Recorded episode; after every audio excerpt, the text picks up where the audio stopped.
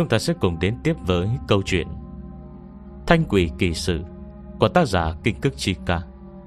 Các bạn hãy đăng ký kênh và bật thông báo Để được đón nghe sớm nhất Chương mới của bộ truyện này nhé Hà Thanh đứng chờ đợi Ngoài cánh cổng lớn cũ kỹ.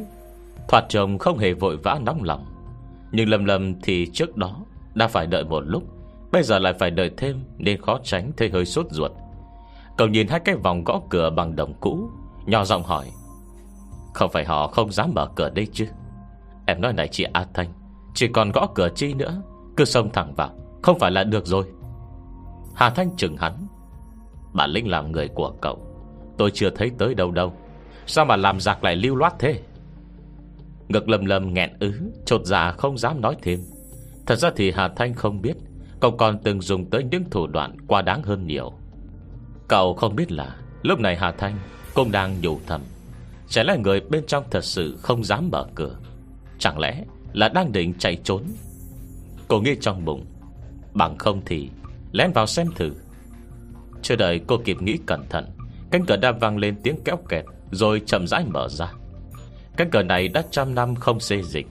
Bây giờ mở ra Trục cửa vang lên tiếng kéo kẹt zin zip Truyền thật ra trong con ngõ yên tĩnh này.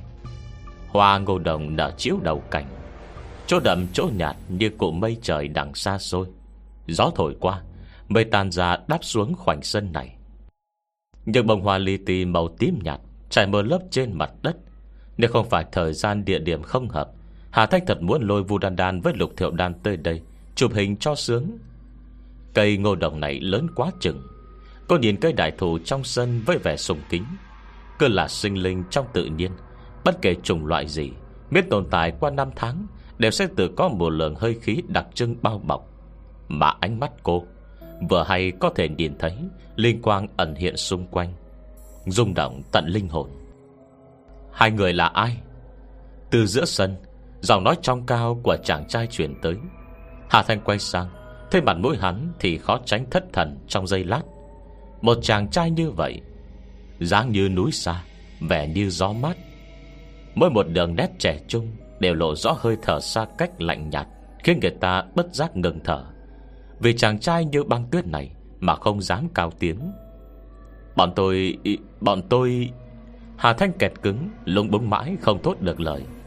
Trời ạ, Tổn thọ quá. Thời buổi này, Bọn trẻ mẫu giáo hẹn hò nhau, Còn phải phân rõ ai mua que cay, Ai mang sữa chua nữa kìa. Hà Thanh lớn từng này rồi Mà chưa gặp ai ưu tú thế này. Không dính bụi trần thế này đâu. Người thế này Dường như dính một hạt bụi thôi, Đã là khinh nhẫn Một lúc lâu sau, Cô mới tìm lại được thần trí ít ỏi, Đáp nhát gừng. Bọn tôi tới tìm một người. Lầm lầm thấy sáng vẻ cô không tiền đồ như vậy, Thì âm thầm hừ lạnh. Hà Thanh lập tức tỉnh táo lại, Giọng nói trở nên lý lẽ hùng hồn. Hôm nay, Bọn tôi tới để tìm một người. Tìm ai? Minh giác khe chớp mắt. Biểu cảm trên mặt lại đến là thản nhiên. Trần Anh Nương à Hà Thanh sừng sốt, hơi tuẹt dữ vậy. Thế này là vốn không sợ hãi, Hay là hoàn toàn không để họ trong lòng? Hay hoặc là Chỉ đơn giản là thẳng thắn? Cô thầm thở dài trong lòng. Quả nhiên, Mặt đẹp thì cũng tìm được nhiều lý do Gỡ tội hơn. Đúng là bọn tôi tới tìm Trần Anh Nương. Có lẽ còn có thể nhìn thử xem rốt cuộc ai Mới là người Cùng bằng lòng khí giống họ. Liệu có phải người trước mặt này? Nhưng lại thấy Minh Giác đối diện vung tay. Bây giờ, Hà Thành mới chậm chạp phát hiện Hắn đang mặc quần áo thời cổ. Chỉ là cô không nghiên cứu nhiều về lĩnh vực này. Thế nên trong một chốc một lát, Không thể phân biệt được Là trang phục của quốc gia nào, Thời kỳ nào. Vậy xin thứ lỗi. Anh Nương là hạ nhân nhà tôi. Nếu làm sai, Cũng chỉ có thể do người làm chủ nhân là tôi trừng phạt. Còn người ngoài như hai vị Thì không có tư cách ấy. Này này, Bực đó nha. Hạ Thành khó chịu lầm bẩm. Hạ nhân cái gì? Nó như đồ cổ từ mấy trăm năm trước vậy. Nhưng nghĩ lại, Quả thật tuổi hai người này không hề nhỏ.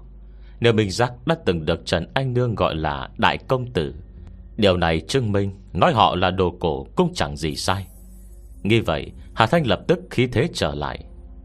Nhưng dù là hạ nhân của anh thì đó cũng là thời trước rồi. Bất kể thế nào, Luật pháp vẫn phải trên gia pháp chứ. Xuyên nữa cô ta đã giết người, Chẳng lẽ giờ không nên trả giá? Cô nói đúng. Minh giác nhìn cô có ý khen. Nhưng chỉ khi tôi đồng ý, Luật pháp mới có thể ở trên tôi. Cô nói anh nương đã làm sai. Vậy tôi cũng muốn nghe thử, Cô ấy đã làm gì sai? Dụ dỗ người khác Đốt thần hồn. Từ tiện rút linh lực của người đó, Làm người đó tổn thọ, Chẳng lẽ thế còn chưa phải là sai? Minh giác ngẩn người Hoa ra Anh đường đã phạm lỗi sai như thế. Chưa có án mạng đúng không? Minh giác hỏi ngược lại. Sao anh biết? Hà Thanh giật mình kể đó lập tức hiểu được. Nếu Trần Anh Nương đã bị hắn mang đi, Vậy giờ biết những chuyện ấy Cũng chẳng có gì lạ. Chưa xảy ra án mạng Nhưng đã lấy của người khác Tới gần 60 năm tuổi thọ, Cũng không khác lấy mạng người mấy đâu. Nếu chưa có án mạng, Thế hai người ở đây xen vào việc người khác làm gì?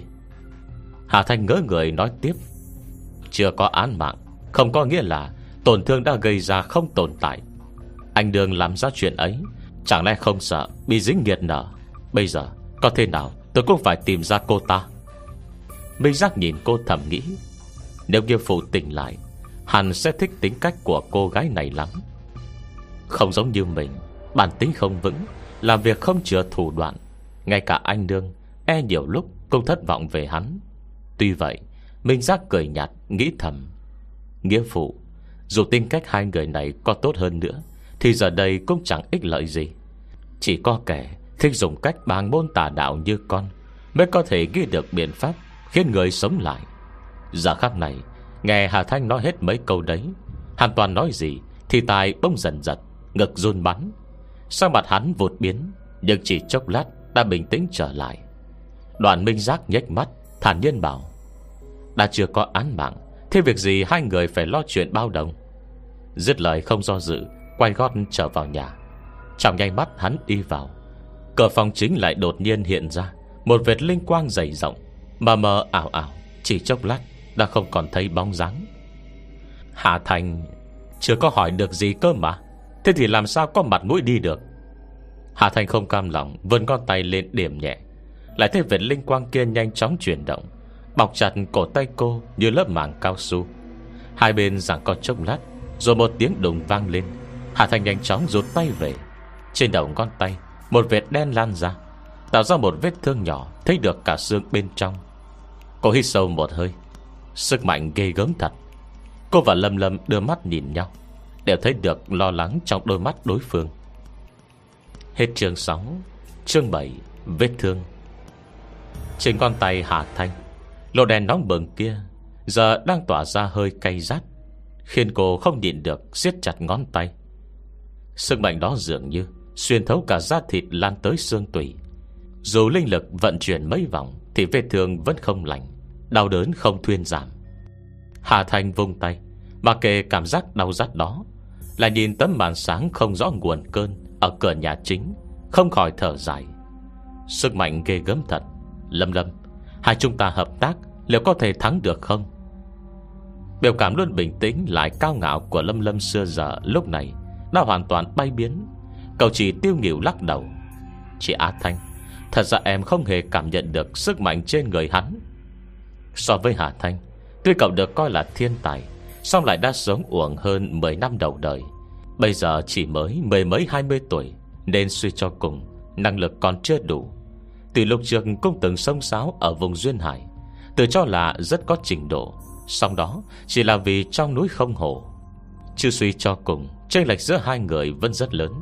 Ví dụ như lúc này, Hà Thành có thể cảm nhận rõ ràng sức mạnh của chàng trai kia ấy thế mà cậu lại không phát giác được gì?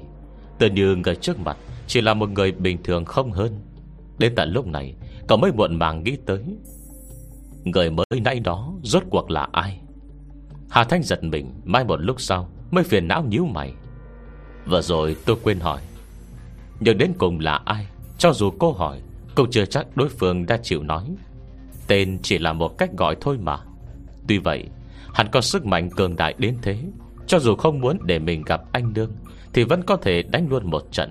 Việc gì phải trốn trốn tránh tránh, không tiếc tiêu hào lượng lớn linh lực Để tạo ra kết giới này.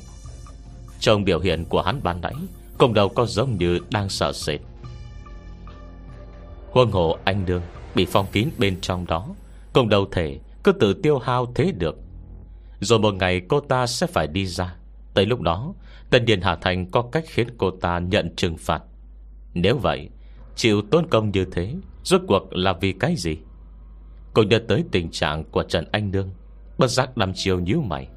Nhưng nghĩ một lúc lâu Thì vẫn chỉ là suy đoán. Hà Thanh lắc đầu, Có thể động thủ thì cỡ bớt dùng đầu óc đi vậy. Mệt cả đầu. Cô đứng trước cánh cửa, Vẫn chưa bỏ cuộc. Nhìn tấm màn sáng lấp lóa kia, Lại đan bởi ngón tay vào nhau, Tạo ra một thế tay vô cùng huyền diệu. Kim ngã hữu thỉnh Thần hữu quang minh, Tam giới thị vệ, ngô đế tì ngành Vạn thần chiêu lễ, Dịch sử lôi đỉnh, Quỷ yêu tang đảm Tinh quái vong hình, Nội hữu phích lịch, Lôi thần ẩn danh, Hàng vi chân ngã, Ngô khí tụ hình, Phích lịch giao hỗ Phá kỳ hư ứng. Cùng lúc lời chú vang lên, Một vệt sáng mở dâng lên từ lòng bàn tay cô. Trên không trung Nền trời xanh thẳm như đứt ra một kẽ hở. Tuy người khác không nhận ra, Nhưng lầm lầm đứng ngay cạnh, Vẫn có thể trông rõ ràng. Từ khe nứt kia, Đột nhiên có một tia sét bổ xuống, Lách tách đánh thẳng tới cánh cửa nhà chính. Tiếng sấm sét vang rền Chân động khiến người nghe Như mất thính giác trong một chốc Nhưng khi sấm sét tiêu tan Mà sáng kia chỉ tôi đi một chốc lát, Rồi đã như được linh lực khổng lồ bổ sung, Trở nên sáng rỡ như trước đó. Như gợn sóng trên tấm màn đó Xoay tròn về tâm, Hà Thanh nhìn nó, Lại bị ánh sáng từ giữa vòng xoay đó hấp dẫn. Linh lực toàn thân không cầm được chút cả ra Nếu không phải cô kịp thời rụt tay về, Kìm giữ luồng linh lực Đang lao sập tới ngón tay, Về lại trong thân thể, Thì e đã bị nó hút khô. Cô đang như thế, Lầm lầm càng khỏi bàn. Bây giờ cả hai đều bó tay trước vật này. Tuy biết người nọ đang ở ngay bên trong, cô không tìm được cửa vào. Thật ra cũng không phải hoàn toàn không có cách. Chỉ là trong những phương pháp phá cấm Mà cô biết, Có mấy loại sẽ làm hại tới thiên hòa Nếu dùng khó tránh, Sẽ tạo ra ảnh hưởng khá lớn. Ngồi nhờ chàng trai này, Thật sự vô tội Mà lại bị ảnh hưởng tới thì biết làm sao? Rồi Hà Thanh lại nghĩ, Trong ngoài tòa viện này Đã bị cô dùng linh lực dò xét hết lượt. Trần Anh Đường có chấp cánh cũng khó thoát, Cứ mặc cho cô ta co đầu rút cổ Trong này một thời gian vậy. Mà ở trong căn phòng nơi cô không nhìn thấy, Một tay mình rác, Vịn mép quan tài dày nặng, Kêu lên một tiếng, Nuốt ngụm máu đã trào lên tận miệng xuống dưới bụng. Hắn đem mắt điều chỉnh nhịp thở một lúc. Bây giờ mới dần được linh lực Đang sôi trào trong người, Không đến mức khiến tạng phủ bị tổn thương. Lúc này, Một tay anh đường đặt trên lồng ngực người đàn ông, Vẫn không quên ngẩng đầu, Quan tâm hỏi Minh giác thế nào rồi? Không sao chứ? Mai một lúc sau Sang mặt tái nhận của Minh giác Mới có lại tí màu máu, Lắc đầu. Không cần lo lắng, Không có gì đáng ngại, Chỉ là cô gái này quả thật có bản lĩnh. Lại lịch cô ta thế nào? Sao mặt anh Đường cũng tái trắng, Chỉ biết lắc đầu nói nhỏ. Tôi không biết Vô tôi tìm được một người, Nhập vào người đó, Yên ổn qua rất nhiều năm. Tôi chỉ muốn từ từ gom góp ít sức mạnh Từ việc đốt thần hồn. Thế nên Vân luôn im lặng ẩn nấp Ở sâu trong linh hồn cô ta. Để không biết tại sao mà, Trong một lần gặp gỡ các bạn, Hình như cô gái tôi bám vào đó Đã sinh mâu thuẫn với một cô gái khác. Rồi sau đó, Người kia gọi tên Hà Thanh này tới. Năng lực của cô ta quả thật rất mạnh. Ra tay lại không lưu tình. Tay tôi bị linh tiến của cô ta đâm thủng lỗ chỗ. Tới giờ vẫn chưa lành hẳn. Nghe cô ta nói vậy, Mình giác mới giật mình. Cô bị cô ta làm bị thương. Hắn lập tức quan sát, Quả nhiên trên mu bàn tay anh đương Có một dấu mũi tên nhỏ dài. Trong giây lát ấy Sao mặt Minh Giác vô cùng tồi tệ. Ra tay dứt khoát như vậy, Sớm biết thế vợ rồi ta cũng không nên đương tay. Minh Giác, Đừng xúc động. Anh đương can ngăn. Bây giờ đang lúc then chốt, Mấy chuyện nhỏ đó chưa nên để ý làm gì. Nói ra, Đến cùng cũng do lỗi của tôi. Bản tính của người tôi bám vào không tốt lành gì. Lòng đố kỵ rất mạnh. Nếu nói ai đuôi lý, Thì đó phải là tôi. Minh Giác cười lạnh, thản nhiên nói, Nếu quan tâm mấy đạo lý nhân luân này, Hôm nay chúng ta đã không có mặt ở đây. Miêu đồ cải tử hoàn sinh Chẳng phải đã là việc trái đạo lý lớn nhất, Coi thường tới tận quyền uy thiên địa nữa kìa. Anh đương nghe vậy lại cúi đầu, Không nói gì thêm. Trong cơ thể ngày càng trở nên trong suốt của cô ta, Mình ra cảm thấy mặt mình Cũng như phủ đầy mây đen, Vô cùng u ám. Hai người đứng hai bên trái phải quan tài, Ánh mắt đều dừng trên người đàn ông nằm bên trong, Nhất thời lại quên cả thời gian. Minh Giác, Anh Đường chợt nói Minh Giác giật mình, Sao vậy? Có gì không ổn à? Anh Đường cười cười, Lần này Không chừng chúng ta thật sự có thể cứu được tính mạng đại nhân. Ai bắt cô ta sáng lấp lánh, Gò má nổi vệt đỏ ửng khác thường. Tôi có thể cảm giác được, Hiện giờ đại nhân đang hút lấy linh lực trên người tôi. Minh giác ngẩn người Kể đó mừng như phát điên. Cơ thể tự động hấp thu linh lực, Chứng minh bản năng của thân thể chưa bất hẳn. Đợi đến khi Đề điều tường xuất thế, Ngưng tụ lại thần hồn, Đây sẽ lại là một người sống thực sự. Hết chương 7 Chương 8 Minh Giác và Trần Anh Nương mặt đối mặt, Cảm xúc mừng rỡ trong lòng quả thực Khó mà kìm nén. Bao nhiêu năm qua, Chờ đợi suốt bấy lâu, Trả ra nhiều năm như vậy, Thứ họ muốn chẳng phải Chỉ một giây phút này thôi ư. Có thể chủ động hấp thu linh lực chứng minh Hoạt tính của cơ thể vẫn còn. Tức đã không uổng công anh đương và minh giác, Khổ tâm biêu tính gần trăm năm. Lúc này, Tuy sắc mặt anh đương trở nên xám xịt Cơ thể cũng trong suốt, khó mà duy trì. Song biểu cảm trên mặt cô ta, Lại là sự mừng rỡ và hân hoan khó kìm nén. Ngay cả minh giác lúc này Cũng đã quên đi những nỗi muộn phiền Vì sinh ly tử biệt. Trong đôi đồng tử toát lên niềm vui mừng, Hắn sốt sáng phủ tay lên cơ thể người đàn ông. Bàn tay bất giác siết chặt lấy bàn tay giá lạnh cương đơ của ông ta. Nghĩa phụ Nghĩa phụ Nghĩa phụ, Người sắp tỉnh lại rồi. Người mau tỉnh lại đi. Cả mắt hắn đỏ hoe, Gương mặt non nớt bây giờ Sẽ lên nét đau khổ Toàn lên vẻ buồn thương lạc lõng, Khiến tim người nhìn đau nhói. Bọn con chờ đợi ngày này, Thật sự đã lâu quá rồi. Nhưng lúc này, Thần hồn của người kia chưa ngưng tụ, Làm sao mà đáp lại được? Ông ta vẫn chỉ nằm một chỗ yên lặng, Dường như không hề hay biết Những việc đang xảy ra xung quanh. Nhưng chẳng sao cả chỉ cần hoạt tính của cơ thể vẫn còn, Chỉ cần có thể ngưng tụ lại thần hồn, Thì mọi thứ đều chẳng đáng gì. Sau chốc lát mừng rỡ Sao mặt anh đương trở nên xám xịn héo mòn, Chán tua đấm từng giọt mồ hôi. Trong cơ thể bán trong suốt của cô ta Thậm chí có thể trông lờ mờ, Nhưng dài sáng bạc Đang đối nhau chạy mất. Đến giờ đã chẳng còn bao nhiêu. Cô ta thở dồn dập, Cô chịu đựng sự đau đớn và nhức nhối trong cơ thể, Nét mặt lại thấp thoáng vẻ nhẹ nhõm. Chỉ cần đại nhân có thể tỉnh lại, Mọi việc chúng ta làm Đều sẽ là đáng giá. Anh Đường khẽ mỉm cười. Tuy lúc này, Liên lực đã khô kiệt Thì vẫn không thể che giấu được cảm xúc mừng vui. Năm xưa khi đại nhân cứu tôi Tôi còn chả nhận rõ Một chữ bẻ đôi. Chỉ biết dập đầu mấy cái trên đất, Nói mấy lời tan xương nát thịt, Báo đáp trong mấy vở kịch. Lại không ngờ Hoa ra thật sự cả lấy xương thịt báo đáp. Anh Nương, Minh giác thì thảo. Anh Đường thản nhiên cười. Ân tình của đại nhân với tôi, Chỉ hai chữ cứu mạng đơn giản, Sao có thể nói hết. Cả nhà tôi, Con tôi, Chẳng phải đều là được đại nhân che chở. Chỉ dựa vào điều này, Dù có bỏ thêm mấy cái mạng, Cũng khó đền đáp hết. Tới giờ, mấy Mekocho cần dùng tới tôi. Đúng là không thể tốt hơn nữa. Để gượng dậy từ tuyệt vọng, Từ trong buồn lây. Khó khăn ra sao Không thể tả hết bằng lời. Cô ta nghiêng đầu đi. Chồng đứa trẻ cơ hồ do mình trông non từ bé trước mặt, Thì thầm, Minh giác, Đừng buồn. Có thể cứu được tính mạng đại nhân.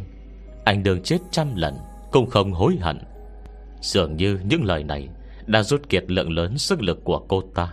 Mồ hôi cơ thế vã đẫm chán Cơ thể mỗi lúc một nhòe đi. Ngơ một cơn gió thổi qua Là xe tan biến mất. Viện mắt mình rác đỏ ửng, Bờ răng siết chặt canh tay dưới tay mình. Xong đến cùng hắn vẫn còn lý trí, Sức siết tay vẫn khống chế được. Chỉ là cảm giác cưng đơ Sợ tới đường này, Hoàn toàn khác với những bộ phận khác trên cơ thể. Mình rác chậm chậm, Vén tay áo trung y màu trắng lên. Bên dưới ống tay áo Là cánh tay đàn ông trung tuổi gầy gò. Không giống với những bộ phận khác, Phần da thịt này vẫn cứng nhắc, Có màu xám xanh. Đã hút nhiều linh lực vậy rồi, Tại sao cánh tay nghĩa phụ Vẫn chưa khôi phục? Hắn thì thào Nè mặt có vẻ mờ mịt. Đây là lần đầu tiên anh đương, Trông thấy tình trạng của cơ thể dưới tay áo, Không khỏi ngạc nhiên. Chuyện gì vậy? Rõ ràng Rõ ràng linh lực đủ rồi mà. Bình Giang cười khổ đáp, Vẫn do năng lực của ta không đủ Thời gian trước đã có sơ sót. Từ lúc đó, Cơ thể nghĩa vụ đã khó mà cầm cự rồi. Hiện giờ, Cơ hồ toàn bộ phần từ cánh tay trở xuống Đã trong trạng thái nửa thi hóa. Nhưng mày vẫn chỉ là cánh tay. Vốn ta còn nghĩ Là có linh lực của cô cung cấp. Biết không chừng cơ thể này Sẽ khôi phục. Lại chẳng ngờ, Linh lực đã hấp thu gần hết Mà cánh tay vẫn không thay đổi gì. Xem ra chỉ có thể chờ tới đêm đế liêu tương xuất thế. Ta lại dẫn đế liêu tương tới Để tái tạo lại cơ thể. So sánh với sống chết, Chỉ hai cánh tay bị thi hóa, Quả chẳng phải việc lớn gì. Anh đường có kiềm chế cơn bất an sâu trong đáy lòng, Gượng cười nói. Bình giác, Đã gần đến lúc rồi. Hà Thành và Lâm Lâm Vặt hết óc cũng không tìm được Cách phá cửa vào. Lúc này đã ủ rũ quanh quẩn trong sân. Không thể cứ chịu thua trở về thế được. Hai người không cam tâm, Không chịu rời khỏi khoảnh sân. Thành thử cơ thể loanh quanh trong khu nhà này. Lúc này, Hà Thành đang đứng giữa sân, Đi vòng quanh cây ngô đồng to lớn kia hai vòng. Trồng hoa rơi đầy đất, Mà đến là tiếc nuối. Hoa ngô đồng tím hiếm có thế này, Rõ ràng chỉ mới nở thôi mà. Đáng tiếc Một lần nở nhiều quá Khó tránh có hơi quá sức Không mang máy ảnh của thiệu đan theo, Đúng là phí của rơi Cô không nhịn được thở dài trong bụng Nhưng lạ thật đấy, Cuối cùng Hà Thanh Vẫn chỉ lầm bẩm không nói câu này ra Lầm lầm quay đầu đi, Ánh mắt lộ rõ sự tò mò Hà Thành duỗi ngón tay bắt giữ một đóa hoa trao đảo trong gió. Đóa hoa tím này dẻo dai lại đẹp đẽ. Có lẽ do dinh dưỡng quá dư thừa mà bề ngoài cánh hoa phủ bởi lớp lông tơ nhạt màu bóng bẩy, đẹp tuyệt vời. Rõ ràng khi ở ngoài đã có thể cảm nhận được long khí còn sót lại trên đóa hoa. Nhưng tại sao vào khoảnh sân này rồi thì lại không cảm giác được gì? Chàng trai kia rốt cuộc có phải người giống chúng ta không?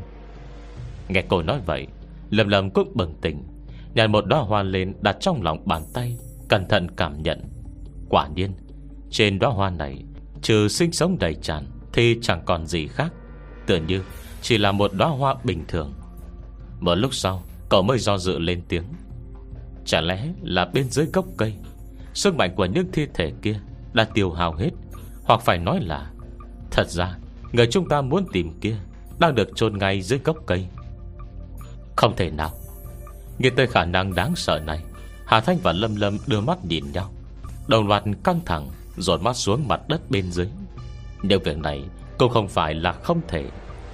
Ban đầu, Khi cây ngô đồng này nở hoa, Nguyên nhân e chính do hấp thu sức mạnh từ dễ Nếu trên người người kia Có long khí Long khí sẽ lẫn trong máu thịt người đó, Nở thành hoa theo gió bay ra ngoài con ngõ, Bị Hà Thanh nhận ra.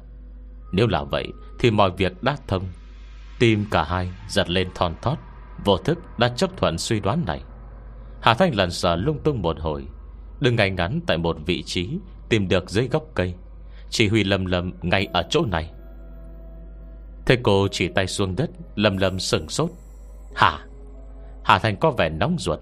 Trừng lâm lâm Hả cái gì mà hả? Ngay ở chỗ này, Mau đào đi.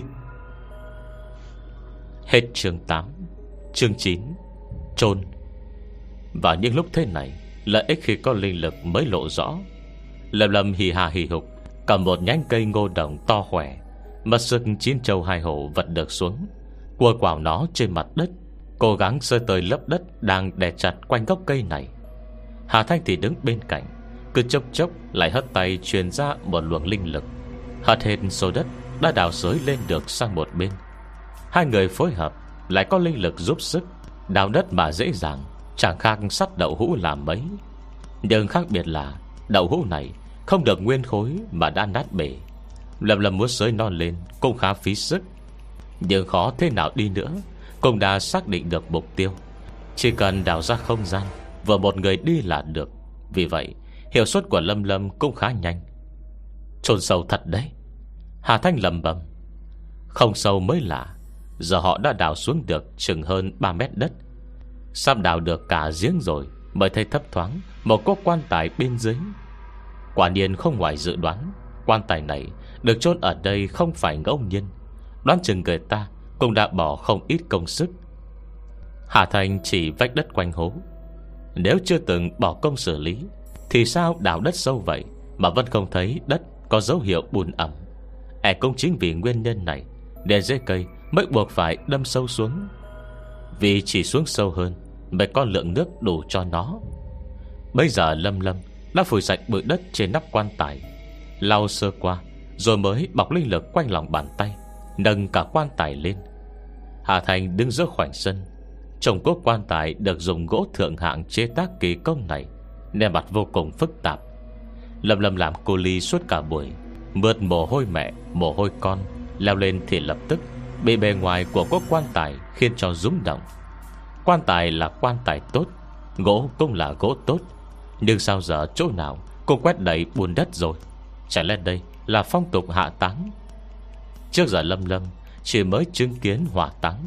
Giờ thấy cảnh này, Chỉ cảm giác được mở mang kiến thức. Nhưng chỉ chốc lát, cậu đã nhận ra, Việc này chắc chắn còn nguyên nhân khác. Quan tài đã bị Hà Thanh mở ra. Ngoài dự đoán của họ, Cô gái mặc bộ đồ cổ trang nằm bên trong, Lại giống Trần Anh Nương như khuôn đúc. Anh Nương? Dù đã đoán được phần nào, Thì giờ tận mắt trông thấy, Hà Thanh vẫn khá ngạc nhiên.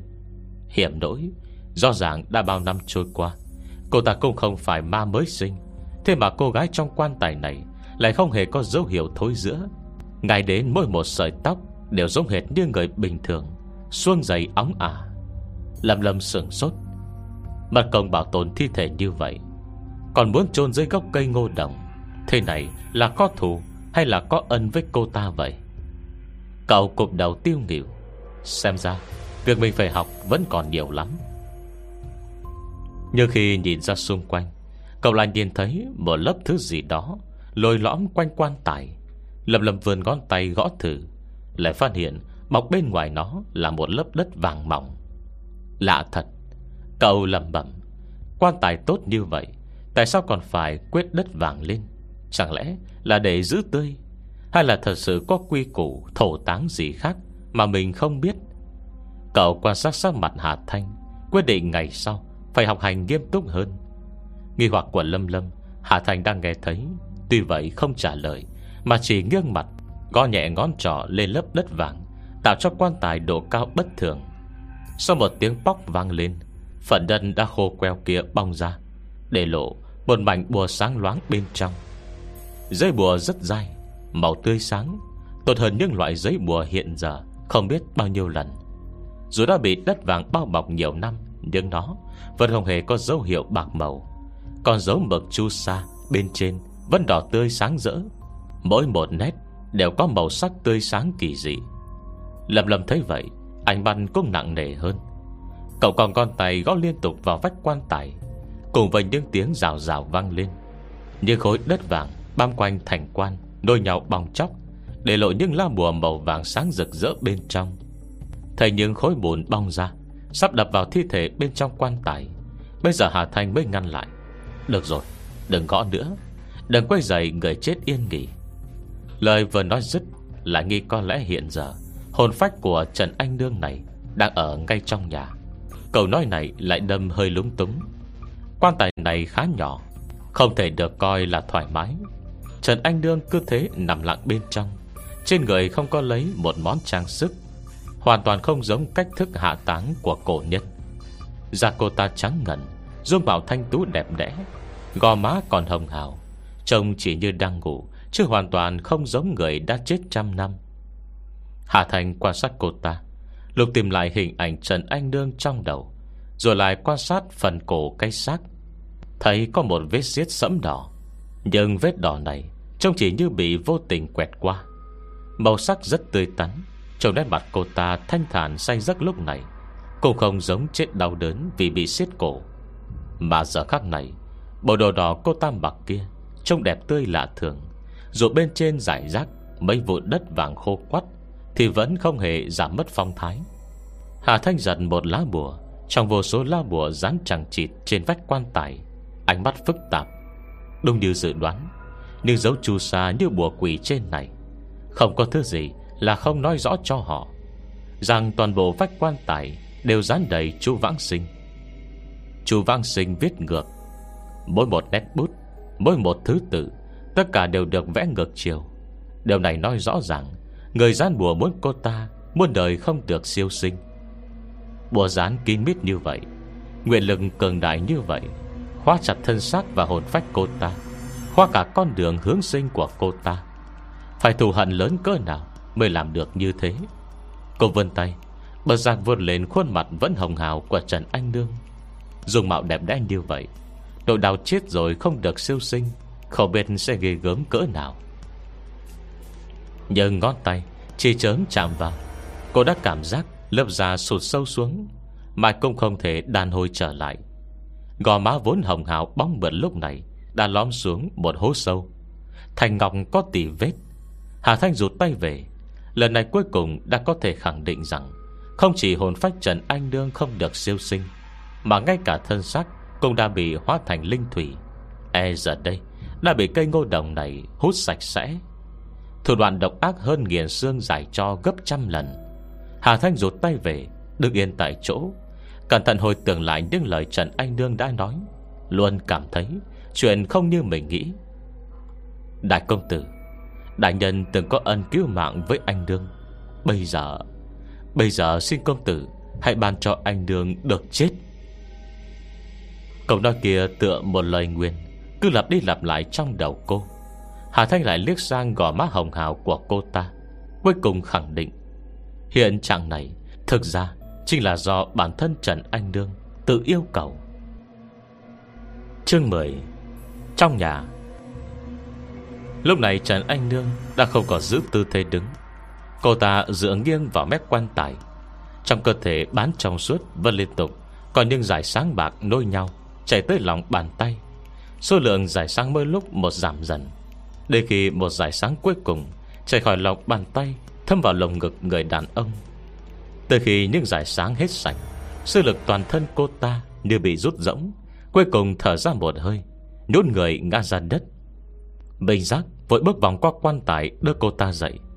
Anh Nương. Lúc này Sang mặt vốn hồng hào của anh Nương Đã hoàn toàn chuyển sang màu xám xanh. Ngày đôi môi cũng khô nứt, Xám xịt, Tựa canh hoa khô héo. Cơ thể phù phiếm lảo đảo. Nếu không phải đang được minh giác níu giữ, Thì e đã tàn tác các ngả Nhưng đường nét bán trong suốt kia Gần như Đã chìm hẳn trong không khí, Khó mà trông rõ được. Hết rồi. Cô ta thở dài, Đôi môi nở nụ cười tối nghĩa, Dường như đã chút được gánh nặng. Hồng mặt mình giác đỏ bừng, Nhìn cô ta, Cảm nhận cơ thể đã không còn trọng lượng Và xúc cảm gì trong vòng tay. Môi hắn run run, Mấy lần chừng mở miệng Mà mãi vẫn không thốt được gì. Ở dưới ánh sáng, Anh Đường cảm thấy ngực đè nặng, Nghiêng đầu nhìn bóng dáng người đàn ông Đang nằm lặng lặng trong quan tài gỗ. Đôi mắt ánh lên Tia khát vọng lờ mờ. Có lượng linh lực do tôi cung cấp, Bất kể thế nào Hàn đại nhân cũng có thể cầm cự thêm được 3 tháng chứ? Được, Cầm cự được. Minh giác nghẹn ngào khó nói. Vậy là tốt. Anh đương thở dài. Đáng tiếc, Không thể thấy được tuyệt cảnh Khi đế lưu tương xuất thế. Cũng không biết khi đại nhân tỉnh lại, Liệu người có còn nhớ Mình từng cứu một ả đàn bà hèn mọn không? Nhớ chứ? Bình giác nhắm chặt mắt Thì thào. Chỉ nhớ nghĩa phụ tốt như vậy, Trước giờ chưa từng quên chuyện nhỏ nhặt nào. Anh đương, Ở bên bọn ta nhiều năm như vậy, Dù thế nào, Chắc chắn người vẫn nhớ. Giọng hắn hơi run run, Lời đáp trả chắc nịch. Anh đương cười cười. Thật ra, Không nhớ vẫn tốt hơn. Ban đầu khi đại nhân cứu bọn tôi, Người chưa từng có ý Muốn được báo đáp. Nhưng làm sao tôi có tính cách tốt như đại nhân thế được? Tôi chỉ là một người bình thường. Sâu trong thâm tâm, Vẫn hy vọng Đại nhân có thể nhớ được tôi. Cô ta có vẻ e ngại. Bình giác, Giờ tôi ra ngoài nhìn bầu trời ngoài kia đi. Thế giới này Vẫn thay đổi từng ngày. Đã có diện mạo khác hoàn toàn với năm ấy. Nhiều người được ăn no như vậy. Con gái cũng có thể đi học. Đúng là trốn thần tiên Mà tôi nằm mơ cũng không dám mơ tới. Nếu có kiếp sau, Tôi hy vọng có thể được sống trong thời đại này. Cô ta đã kiệt sức, Chỉ nói được những tiếng thều thảo Như tiếng mũi vo ve. Nếu không nhờ ngũ giác được tăng cường Át hẳn binh giác đã không thể nghe thấy. Trong lúc nửa tỉnh nửa mê, Bỗng anh đường thấy gò má nóng hổi. Cô ta hoàn hồn Nhận ra khoe mắt Minh Giác đã đỏ ửng, Cuối cùng không nén được giọt nước mắt rơi xuống. Cô ta tự biết mình lỡ lời, Vội dùng hết sức lực lau gò má Minh Giác Nhưng giờ hồn lực đã vơi sạch, Cơ thể mong manh, Cả đường nét bàn tay cũng khó mà duy trì. Minh Giang chỉ cảm thấy Có thứ gì phất nhẹ qua gò má, Còn lại thì chẳng có gì nữa. Minh Giác Không cần để ý những việc ấy, Dù có kiếp sau Tôi cũng không còn là tôi nữa. Bây giờ hoàn toàn tiêu tán. Đối với tôi, Cũng chẳng khác gì sinh lão bệnh tử bình thường. Nếu không phải có đại nhân, Thì tôi và con Cũng đã mất từ rất nhiều năm trước rồi. Anh nương à Đừng nói nữa, Là ta có lỗi với cô. Được mặt chỉ là trong khoảnh khắc, Nhiều năm đã qua, Tìm hắn đã trải qua đủ tôi rèn. Lúc này Sao mặt hắn đã trở lại vẻ lạnh giá Trước sau như một? Khi còn bé, Ta đã từng hy vọng cô thành mẹ ta. Mình giác thì thảo. Anh đương, Hắn nhìn linh hồn đã không thể trông rõ đường nét gương mặt trong lòng mình, Nét mặt trịnh trọng. Nếu có thể sống sót Sau khi tranh đoạt đế lưu tương, Chắc chắn ta sẽ tìm được hậu nhân của cô, Cho nó cuộc đời bình an yên ổn. Ta chắc chắn sẽ sống sót. Hắn hứa hẹn. Không cần đâu. Anh đương mỉm cười. Nhiều năm như vậy, Chẳng biết bọn nó đã sống tới mấy đời rồi. Minh giác, Tôi đã trông nom cậu từ bé đến lớn. Nó một câu quá phận. Cậu trong lòng tôi Chả khác gì cốt nhục của mình. Con cái giờ nó sống thế nào, Nay tôi chẳng quản nổi nữa.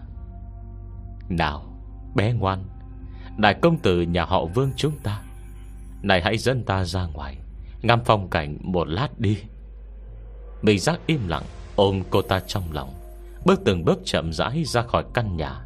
Sau lưng hắn, Người trong quan tài vẫn nằm yên lặng, Không buồn, không vui, Không lo, không giận. Tưởng đã hòa vào dòng thời gian Gần trăm năm quá khứ.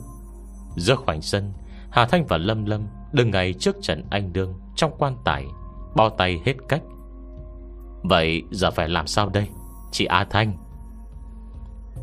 Lâm lâm sầu não hỏi, Nguyên số bùa dán kín quan tài này, Rốt cuộc con nên bóc ra hay không đây?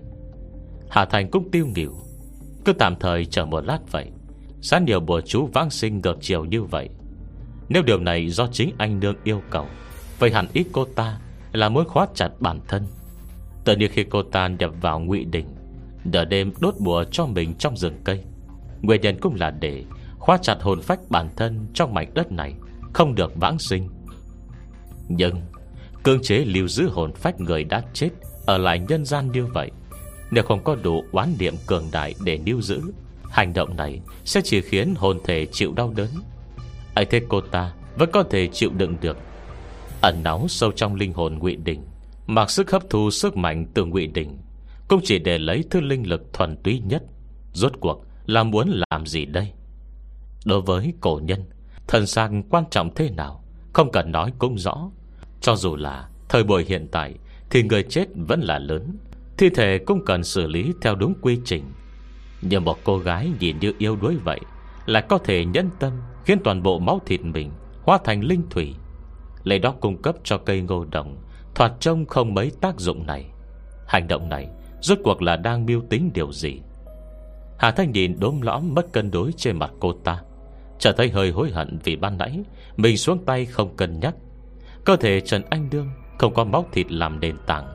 Tuy bề ngoài còn nguyên vẹn, Tươi tắn đẹp đẽ, Thì một khi sụp đổ Vẫn chẳng thể khôi phục. Làm ra chuyện như thế với thân thể người chết, Không khỏi có phần bất kính. Nhưng làm thì đã làm rồi. Hà Thanh chỉ băn khoăn phút chốc, Rồi đã nhanh chóng tỉnh táo lại. Hàn không thể là có người cố ý luyện hóa thân thể Và hồn phách cô ta. Dùng nó làm lô đỉnh chứ. Ví dụ như khiến anh nương Góp nhặt thật nhiều linh lực, Cuối cùng thì một hơi hấp thụ vắt kiệt cô ta. Nghe tới khả năng này Trần Hà Thanh cảm thấy sợ hãi. Chàng trai ban nãy trông chỉ như Mới mười mấy hai mươi tuổi, Nhưng từ cách ăn mặc nói năng của hắn Và cả những điều thấy được trong trí nhớ Của Trần Anh Đương Thì rõ ràng là người sống tại trăm năm trước. Ấy vậy bây giờ Hắn vẫn giữ được ngoại hình trẻ trung. Chẳng lẽ Thật sự là dựa vào vô số lô đỉnh như vậy? Lập tức Hà Thanh trở nên cảnh giác. Hết chương 10 Chương 11 Đồng lúc Hà Thanh Đang chìm trong suy đoán đáng sợ này Tâm màn sáng bao phủ ngoài cửa chính căn nhà Bông đổi gợn lăn tăn. Giờ lập tức, Có một người đi ra khỏi. Hà Thanh và Lâm Lâm lập tức quay lại, Điện người kia đầy cảnh giác. Không, cảnh giác không được. Lén người ta, Đào thi thể dưới gốc cây này lên. Tuy anh Đường không làm chuyện gì tốt Xong bị bắt tại trận Vẫn khó tránh lúng túng. Cảm giác này lạ thật, Rõ ràng không làm chuyện xấu gì Mà sao lại thấy trột dạ. Ai ngờ chàng trai kia Lại chẳng buồn liếc họ lên một cái. Chỉ có hai canh tay vòng trước người Như đang ôm giữ thứ gì. Hà Thanh và Lâm Lâm mở to mắt nhìn kỹ Và dùng hết nhãn lực Mới là mờ nhận ra nhưng đường nét mờ tây nỗi Gần như hư vô trong lòng hắn. Đây Đây là Trần Anh Nương ư? Do rằng mới nãy vẫn còn khá tốt, Tại sao mới chốc lát Đã suy kiệt đến mức này? Hà Thanh nhìn bằng kinh hãi. Nghĩ tới suy đoán lô đỉnh của mình ban nãy, Thì không khỏi mở to mắt Nhìn chàng trai kia. Mới trong thời gian ngắn ngủi như thế, Nếu không phải Có người cưỡng chế hút đi toàn bộ linh lực, Thì dựa trên lượng linh lực anh đương tích góp được nhiều năm nay không thể có chuyện biến thành ra thế này. Chàng trai này trông sạch sẽ trắng trẻo nhường ấy. Sao lại làm được việc tàn nhẫn cỡ này? Cô đang định nói, Thì bỗng thấy chàng trai kia Vòng chặt Trần Anh Nương hơn. Linh quang trong tay, Tỏa ra gắng gượng giúp cô ta Duy trì cơ thể sắp tiêu tán. Anh Nương, Cô nhìn đi. Đất trời xa xăm như vậy, Sông núi đẹp đẽ như thế, Đúng là thời thịnh thế. Chúng ta chưa từng mơ tới. Người trong lòng ngực Đã không nói nổi lời nào. Bình giác cúi đầu nhìn. Trong lòng hắn, Anh Đường đã hâm hối. Bông hắn quay đầu, Nhìn có quan tài sau lưng hai người Hà Thanh, Là nhìn giường hoang cô đồng, Bất bình rơi lạ tả, Trần nở nụ cười dịu dàng. Anh Đương Hoa ngô đồng này có đẹp không? Hồi còn bé, Ta đã hỏi cô, Rằng có phải ngô đồng có thể gọi Phượng Hoàng tới. Cô nói là có thể. Đợi khi hoa biến thành màu tím, Tất nhiên Phượng Hoàng sẽ tìm về. Nhưng ta đợi bấy nhiêu năm Mà hoa ngô đồng vẫn luôn có màu vàng xanh, Chưa từng đợi được một đóa hoa tím. Bây giờ, Mượn linh lực còn lại trong thân thể Bị phong cấm năm xưa của cô, Cuối cùng hoa đã có màu tím. Nhưng Phượng Hoàng Thì e chẳng bao giờ tới được. Gió nhẹ đu đưa Vô số đóa hoa li ti màu tím nhạt Trôi nổi giữa không trung. Những đào hoa nghịch ngợm rơi trên cơ thể người trước mắt, Đậu trên cổ Vương trên đầu. Quần quýt quanh ống tay áo và mái tóc, Dịu dàng lưu luyến khó tả. Mình Giang được quỳ trên đất, Vươn một tay níu giữ Một đào hoa nho nhỏ. Giờ thân xác cô gặp ánh sáng E công không còn giữ được. Đợi cô chết rồi, Ta sẽ hòa tăng nó Thành ngàn vạn hạt bụi trần, Khảm vào mỗi một đóa hoa ngô đồng Theo gió phiêu du, Khắp đất trời rộng lớn, Cũng coi như hoàn thành tâm nguyện của cô. Bình giác dịu dàng nói, Nhiều năm vậy rồi, Cô chưa từng được thỏa thích ngắm nhìn cảnh thịnh thế này. Tới này đã được tự do. Hãy đi tới bất cứ nơi nào cô muốn, Miễn là có gió, Cô sẽ được ngắm nhìn. Lúc này anh đường trong lòng hắn Đã mất dần đường nét. Cơ thể như sắp hoàn nhập vào hư không. Minh giác căn mắt, Nhìn thật kỹ Cũng chỉ thấy được đôi môi cô ta. Cuối cùng, cũng đã một nụ cười khao khát. Hắn cũng cười theo. Từng mình Giác nói tuy nhỏ Nên lại không cố sức tránh Hà Thanh nghe thấy. Hà Thanh lại sẵn ngũ giác nhạy bén, Nên tất nhiên nghe rõ ràng. Hiểm đỗi Nội dung nghe được, Sao chẳng giống tưởng tượng của cô trước đó gì cả. Giờ phải trơ mắt Nhìn một hồn phách tan thành mây khói. Không còn mảy may cơ hội vãng sinh. Hà Thanh và Lâm Lâm đứng bên nhìn, Mà trong lòng cũng khó nén thương xót. Tuy mình giác Không có biểu hiện gì là buồn bã. Sảm đôi đau thấu tim can này Lại có thế nào Cũng không giấu nổi. Thêm nữa, Anh Đường lại hoàn toàn tiêu tan trong lòng hắn ta.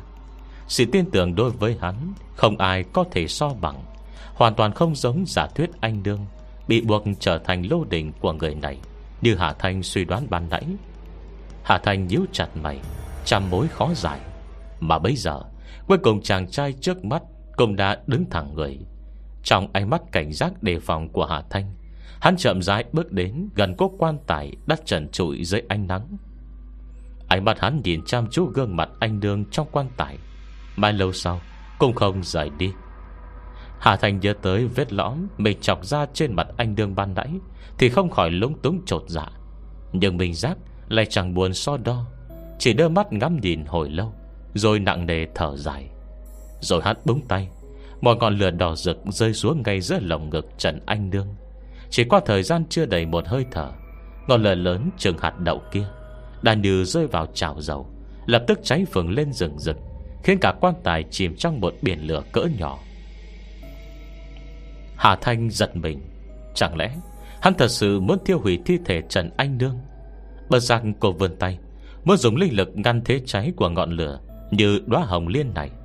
Nhưng lạ chính là, Bất kể cô dùng linh lực cỡ nào, Ngọn lửa này cũng không hề bị tác động mảy may. Chàng trai vẫn đứng tại chỗ, Yên lặng quan sát tất thảy mọi điều, Bất chợt lên tiếng. Lửa Udo Sẽ chỉ thiêu đốt vật chết. Hóa tất cả những thứ nó muốn đốt trụi Thành bụi bặm mù trời. Hắn mới dứt lời, Chẳng mấy chốc sau, Ngọn lửa hừng hực này Đã đốt trọn vẹn quan tài, Đốt cả anh nương bên trong Thành bột nắm bột cho xám Chàng trai vươn tay, Bàn tay nắm lại, Nắm cho xám kia lập tức Như có mắt nhìn, Tự động bay thẳng vào lòng bàn tay hắn. Bất kể gió trong khoảnh sân Thổi đưa thế nào, Nó vẫn không bay mất một hạt bụi. Minh Giang đứng tại chỗ, Nâng nắm bột kia trong hai bàn tay. Xung quanh bông nổi cuồng phong, Vật cây ngô đồng cao to rít gào nghiêng đổ. Cành cây và những bông hoa ma sát vào nhau xào xạc. Từng đoá ngô đồng tím nhạt Lại nối nhau, Rơi là tà khỏi cảnh Bị cuồng phong đầy trời này Thổi đi muôn phương, Biệt tâm tung tích. Minh Giang thì chợt Thổi nhẹ nắm cho trong hai bàn tay. Trong chớp mắt ấy Bụi bặm đầy trời lập tức cuốn theo những đóa hoa Đang tản đi tứ phía. Hà Thanh và Lâm Lâm chưa kịp tranh đi Thì không khí đã trở lại trong lành. Chỉ trong khoảnh khắc, Tất thảy đã lại trần ai lạc định. Chỉ duy mấy đóa hoa kỳ dị Đang lơ lửng giữa không trung Là hơi rung động. Trong mỗi đóa đều ẩn giấu năm ba hạt bụi mịn, Mắt thường khó trông thấy. Trong những cơn cuồng phong nối liền ấy, Những đóa hoa tím này Chẳng mấy, Sẽ bị gió dùng lắc lìa cành, Lại bị gió cuốn bay đi khỏi khoảnh sân vươn tới Mới một con hẻm Hoặc một khu dân cư, Bay về nơi phương xa không rõ tên.